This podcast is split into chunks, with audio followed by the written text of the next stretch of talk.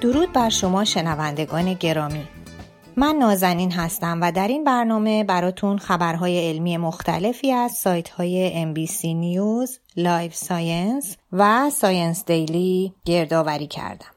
پس لطفاً با من همراه باشید.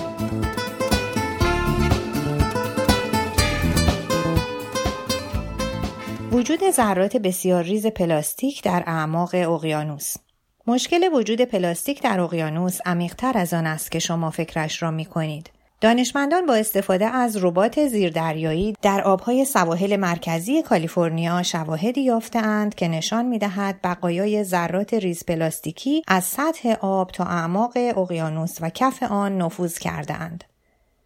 در اعماق 200 تا 600 متری زیر آب در اقیانوس مقادیر بسیار زیادی ذرات پلاستیکی مشاهده شده که بیش از چهار برابر مقدار این مواد در سطح آب است. محققان ذرات این ریز پلاستیک ها را در بدن تمام نمونه های مورد آزمایش حیوانات دریایی پیدا کرده اند. دانشمندان دانشگاه کالیفرنیا در سندیگو می‌گویند تخمین زده می شود که سالانه 8 میلیون تن پلاستیک به اقیانوس راه پیدا می کند.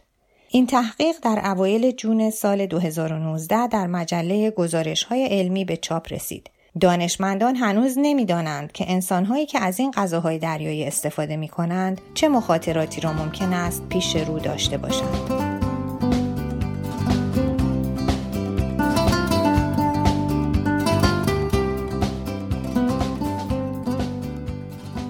دلایل کاهش رشد جمعیت جهانی تا سال 2100 میلادی بنابر گزارش چشماندازهای جمعیت جهانی در سال 2019 سازمان ملل نرخ باروری جهانی یا تعداد ولادت توسط هر زن که اندازه جمعیت را یکسان نگه می‌دارد پایینتر از نرخ باروری جایگزین است که به تعداد ولادت در برابر افراد فوت شده اشاره دارد.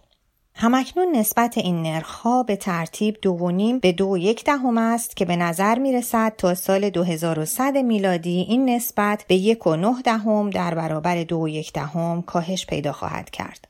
در ادامه این گزارش سازمان ملل آمده است که میانگین سن جهان بین سالهای 2020 تا 2100 میلادی از 31 سال به 42 سال افزایش می‌یابد و جمعیت افراد بالای 80 سال از میزان کنونی 146 میلیون نفر به 881 میلیون نفر افزایش خواهد یافت و آمریکای لاتین و سواحل کارائیب در سال 2100 سالمندترین جمعیت را خواهند داشت.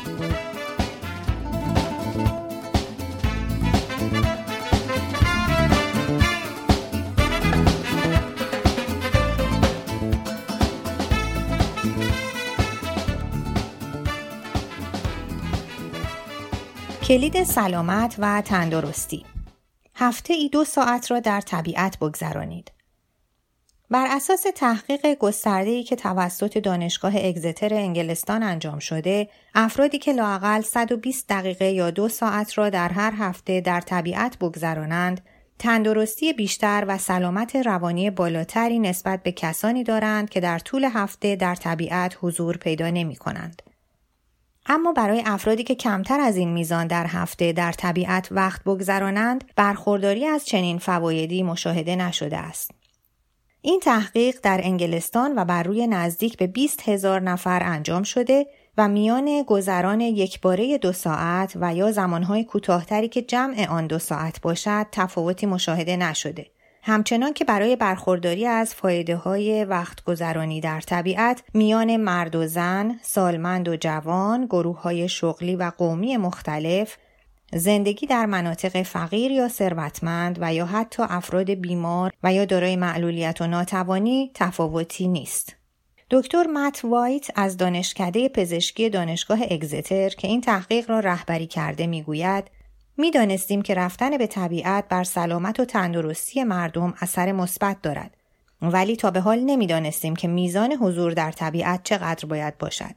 خوشبختانه مدت دو ساعت در یک هفته برای حضور در طبیعت و بهرهمندی از فواید آن با توجه به اینکه می‌تواند به مدتهای زمانی کوتاهتری هم تقسیم شود هدفی قابل دسترس به نظر می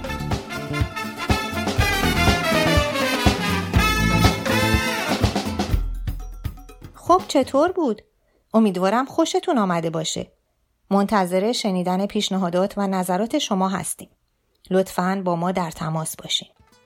تا برنامه آینده خدا نگهدار همه شما.